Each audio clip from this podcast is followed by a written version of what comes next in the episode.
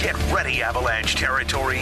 Denver Sports presents the Mile High Hockey Podcast with Mike Evans. Denver Sports is your home for the most Avalanche content. Now, here's your host, Mike Evans.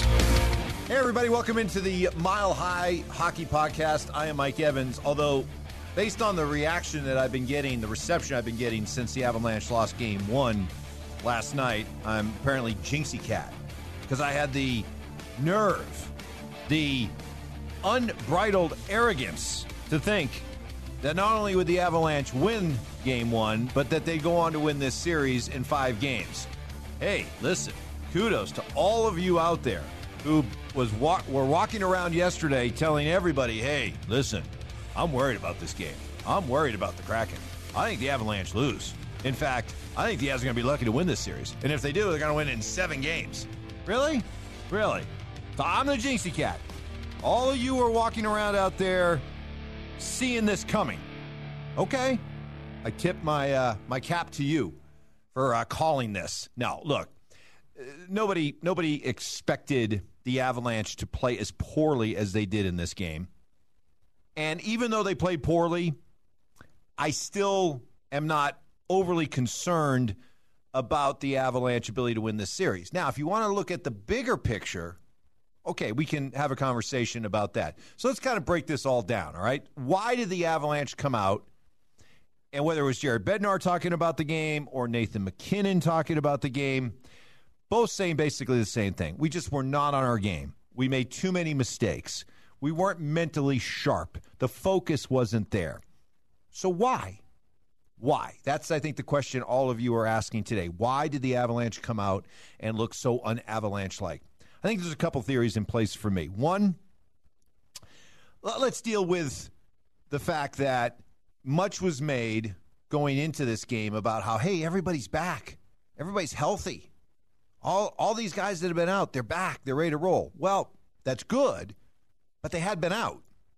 So if you're a Josh Manson, you're a Cale Makar, you're an Artturi Lehkonen, you're, you're trying to get your own game back, okay? You're trying to get your own game back in rhythm you're trying to get back into your groove individually, and you're trying to do it on the big stage that is the Stanley Cup playoffs at that, that speed and that intensity.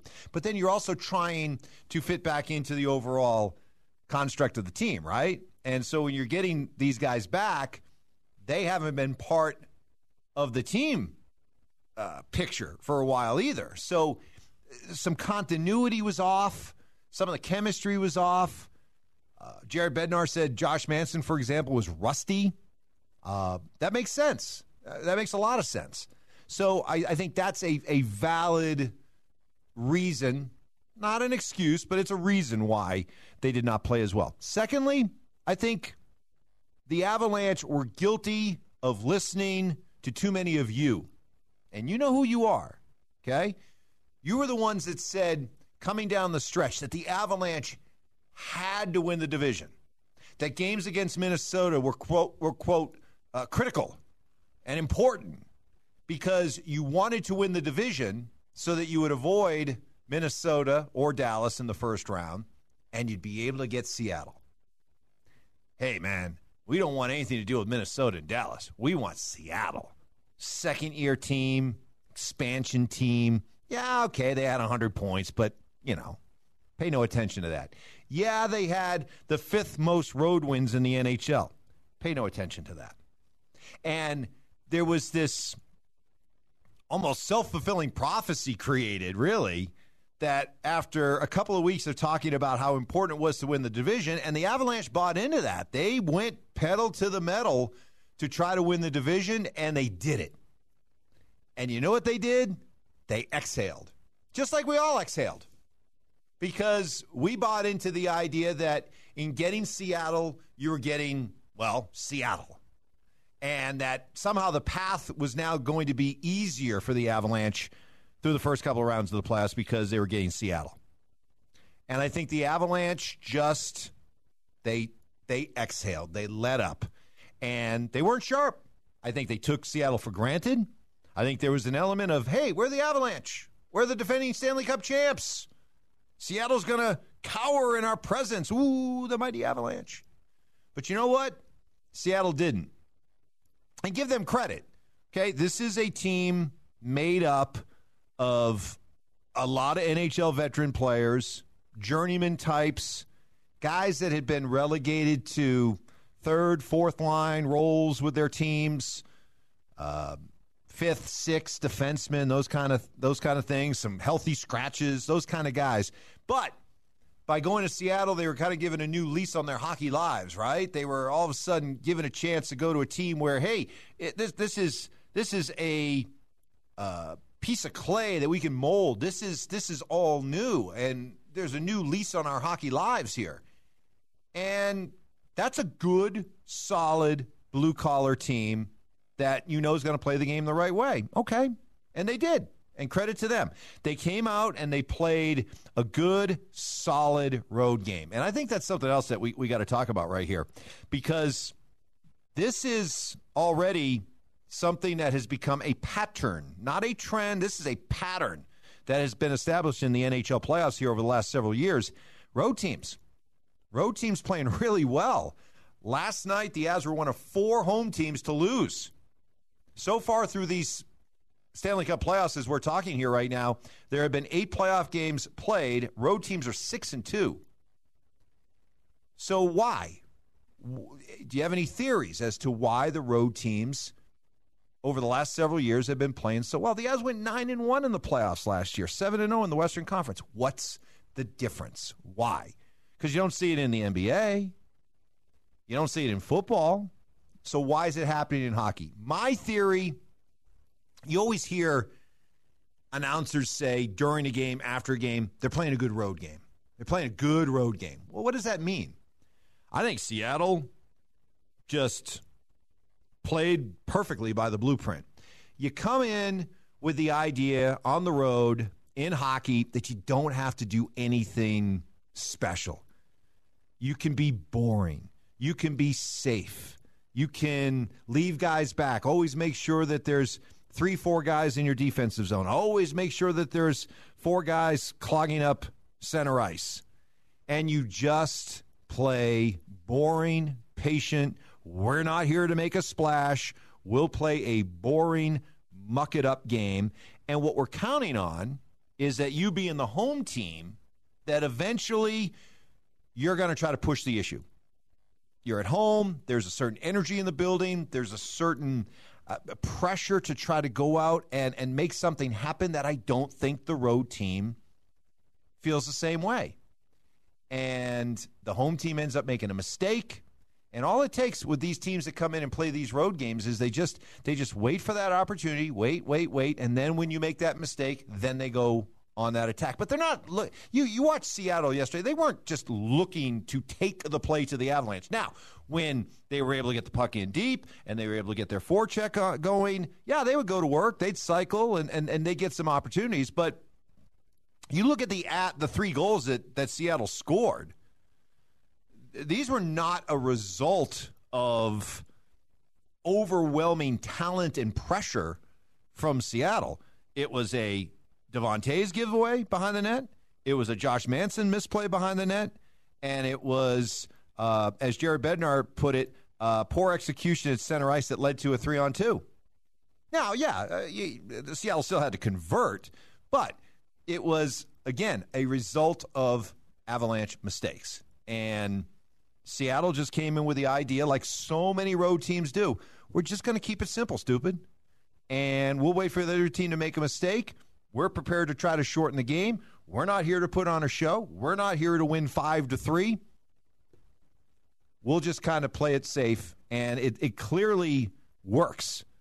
Because uh, you can't tell me that all these road teams, six out of the eight, are just superior hockey teams that have just superior talent, superior skill, superior speed, superior toughness, and that they're just out talenting these home teams. I don't buy it. So until you can give me another theory, I'm going to go with that one. So that's why the Avalanche came out and played the way that they played, and and that's why they lost this game. All right, what does it mean? Short term, I, I still am not worried if you think I'm sitting here right now, all of a sudden really worried, oh no, you know, chewing on my nails that the Avs are going to lose this series. No, I could easily see the Avalanche win the next four games. Six at the tops, at, at tops, right? I, I, I, believe the Avalanche got their wake up call, um, and they'll come out and they'll be a, a, much more engaged team, and we'll see a different result. I, I thought it was interesting. Much was made after the game, and I get it. We're looking for headlines, and the idea of Gruby's revenge, you know, Philip Grubauer coming in and sticking it to his old team. And does he get into the head of the Avalanche players? Look, I, I, I know that it is it, it is it is fashionable whenever your team loses to just say, "Oh man, what are you going to do?" The opposing goaltender just stood on his head. Oh well, you know he was he was out of his mind. Philip Grubauer was not out of his mind. Okay, Philip Grubauer was good. He was solid. He was lucky at times, but th- this was on the Avs. Okay, the, the Avs lost this game because the Avs didn't play with, they didn't skate well enough, they didn't move their feet well enough, uh, they, they didn't attack the net, the front of the net, they didn't go to the danger areas, they did not sell out, they did not screen, they did not um, attack for rebounds like we saw from this team last year on their way to the Cup. Uh, that was that was kind of a passive team. Grubauer made the saves that he needed to make. He was good, okay, but let let's not talk about him being, you know, standing on his head heroic, okay? And I thought it was interesting, Nathan MacKinnon when he was asked after the game, would he take the bait? Would he say, hey, yeah, he was asked if uh, Grubauer, you know, was special at all, did anything special? And MacKinnon just, you know, deadpan said, no, nothing. And and in some quarters that was met with, wow, can you believe he said that? What a shot. You know, what a shot at Grubauer. Dude, dudettes, can I tell you, that is a that is a stock answer that has been given to that question for probably over 60 to 70 years now in the history of playoff hockey. The last thing, the last thing that any player or any team, especially one that's the favorite, is going to come out afterwards and pump the tires of the goaltender, the opposing goaltender. They never do that. The last thing they want to do is create any idea that the goaltender is somehow responsible for their struggles. They don't do that. It, they're always going to downplay the role of the other guy, and they're going to make it more about ourselves, you know, themselves, what we didn't do, how poorly we came out. So I, I don't know. So, for some reason, trying to make more out of MacKinnon's response than it really was. Uh, no, the Avalanche look at it and say, no, Grubauer wasn't special. He wasn't great. He didn't beat us. We beat ourselves. And that's exactly the way I think the Avalanche should look at this. And uh, the Avalanche, they they know who they are. They understand. Heck, even Seattle understands deep down. They know that the Avalanche didn't play their game. And if the Avalanche can get back to playing their game, it's going to be a much different game, much different series. So, in the short term, I look at the Avs and I I look at last night as simply okay, wake up call. Okay? Stanley Cup playoffs are underway, guys. Just because you won the division, just because you avoided Minnesota and Dallas, it, it doesn't mean that it's over. You still got to go out and play against a team like Seattle that's going to be, you know, the defini- definition of a blue collar team. You're going to have to go out and work. Okay? You're not going to just be able to throw your sticks out there and say, where the Avs move aside. So that's that's in the small term. That's the small term issue that I think is easily fixable. What about the bigger picture? What did we learn from last night's game, or what was a reminder from last night's game that could pose a problem for the Avs' chances of going back to the Stanley Cup Finals and winning it again? Here's what we did see yesterday, and here is a here is something to be concerned about. The Avs just don't have the depth that they had last year. They do not have the scoring depth that they had last year. And, you know, I think back to we were doing an Avalanche roundtable prior to the season beginning. Group of us, I think it was Zach, Stoke, Orlando Franklin, uh, Matt Smith, DMAC, and myself. We're just chopping up all things Avs. And one of the topics that was discussed was the idea of okay, Nazem Kadri's not here anymore. How do they replace him? And what came out of that conversation, and it was a storyline right from the beginning of the season, and it has proven to be one throughout the season, is okay, what you do is you give the guys that are here a chance to expand their roles. You give them a chance to be given more responsibility, see if they run with it. So JT Compher, Alex Newhook, Logan O'Connor. Uh, I'm just naming some people off here. Um, Evan Rodrigues, who comes aboard. These are all guys who are given the chance to step up and replace the contributions of a Nazem Kadri and Andre Burakovsky. And meanwhile, you start the season knowing you don't have Gabe Landeskog. So, so these guys are given the chance to show what they can do. But, and I remember distinctly during this roundtable having this conversation and making the point that, but, okay, there was the proverbial but in all this. Yeah, these guys are going to be given their chance to show what they can do, but be confident that if they don't run with that chance, that this front office will go out and make a move prior to the trade deadline to bring in a Kadri replacement for that second line center. For example, I was, you know, banging the table for Ryan O'Reilly. I think he would have been a perfect replacement. But the Avs front office did nothing. This uh, masterpiece of roster building, not so much, because they didn't do anything at the trade deadline. And make no mistake, I am not going to come out here and play uh, armchair quarterback, Captain Hindsight, and say, oh man, they should have re signed Nazem Kadri. We had this debate on the fan, on this podcast, all last year, even before the Avalanche. I mean, this was back like last January last year. We were talking about debating whether or not to re sign Nazem Kadri. And, and my feeling was always like, hey, love Naz, uh, love what he brings, love what he contributed, but a contract for Nazem Kadri is not going to age well. And if you're an Avalanche team that has a nucleus and has shown an ability to draft and develop guys, you just don't want to have a contract like that that's just going to drag you down. Now, while I was okay with them letting Kadri go, I never was okay with the idea of not trying to replace Kadri if these other players that you give a chance to in house give them a chance that they don't run with it. My feeling was always like, hey, I'm okay with letting Kadri walk because I was confident in this front office, if they needed to, going out and finding a short term replacement for Kadri. So, meaning you find somebody that can give you the Kadri type impact without having to make the long term financial and contract term commitment to that kind of player.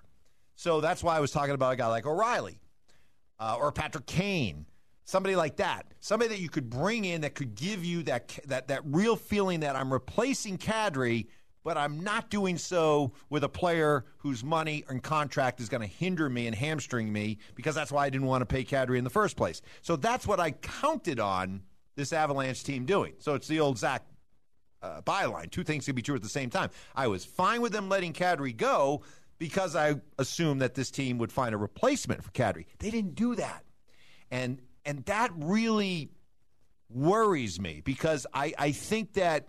I'm, i feel pretty confident in saying that if the Avalanche falls short of winning another Stanley Cup, we are all going to be able to agree that the reason that they fell short was because they just did not have that secondary scoring, that depth scoring through their second, third, fourth line like they had a year ago. And that will fall on the front office and the fact that they did not masterfully build this roster because they knew I mean, if if if if hockey fans like myself and you knew going into the season that hey you're going to have to find a replacement for Nazem Kadri that second line center and if it's not coming from the guys on the roster, you're going to have to go on and address this. Plus, you knew, and if you didn't know, shame on you, front office, but you knew you couldn't count on Gabe Landeskog.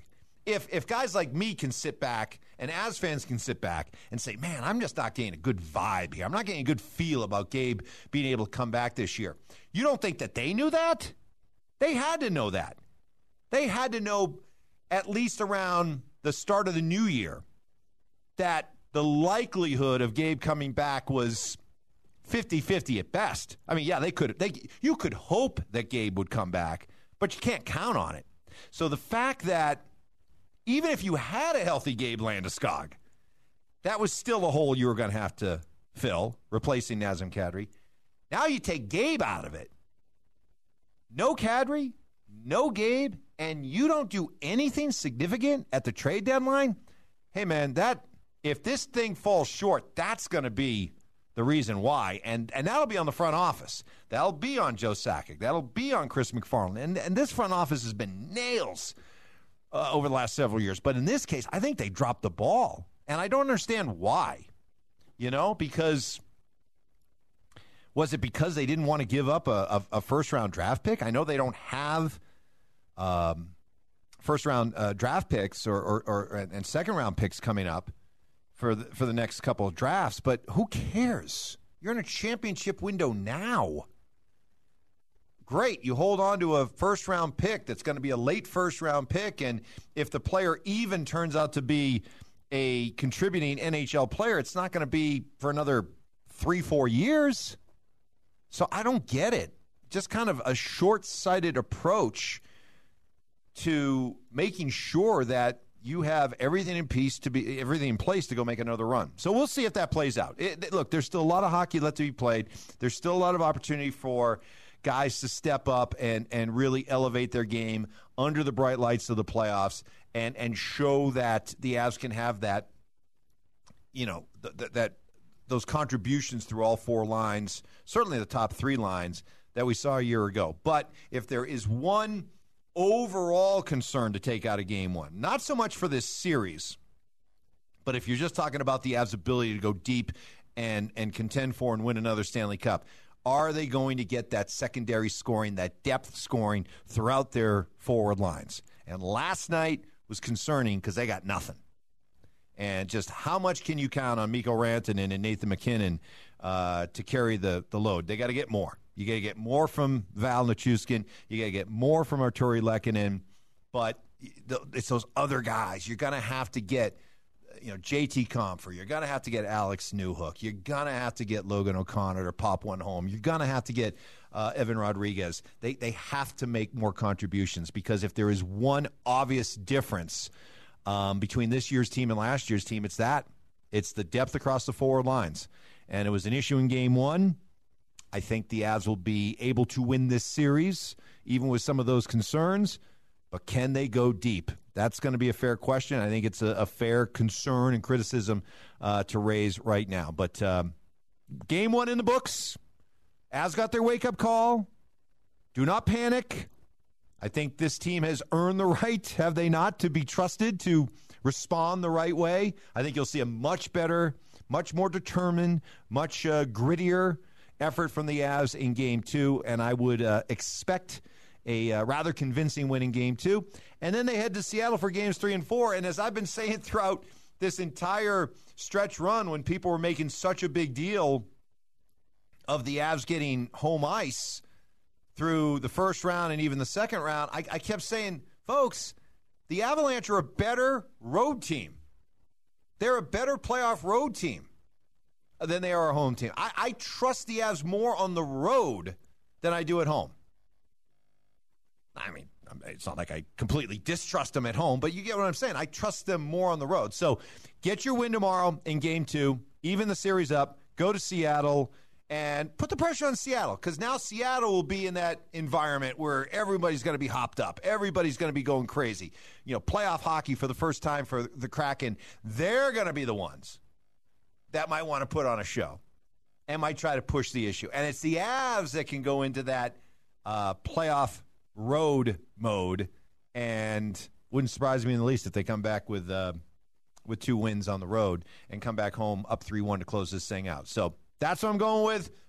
I understand you're all ready to call me Jinxie Cat again, but uh, that's what I believe will happen. We shall see. We'll be right back here again on the Mile High Hockey Podcast after uh, Game Two on Friday. We'll uh, we'll bring you that. So make sure you're ready to go for that. My thanks to Sean Gates for uh, engineering and uh, producing all this. That'll do it for this week's edition of the Mile High Hockey Podcast.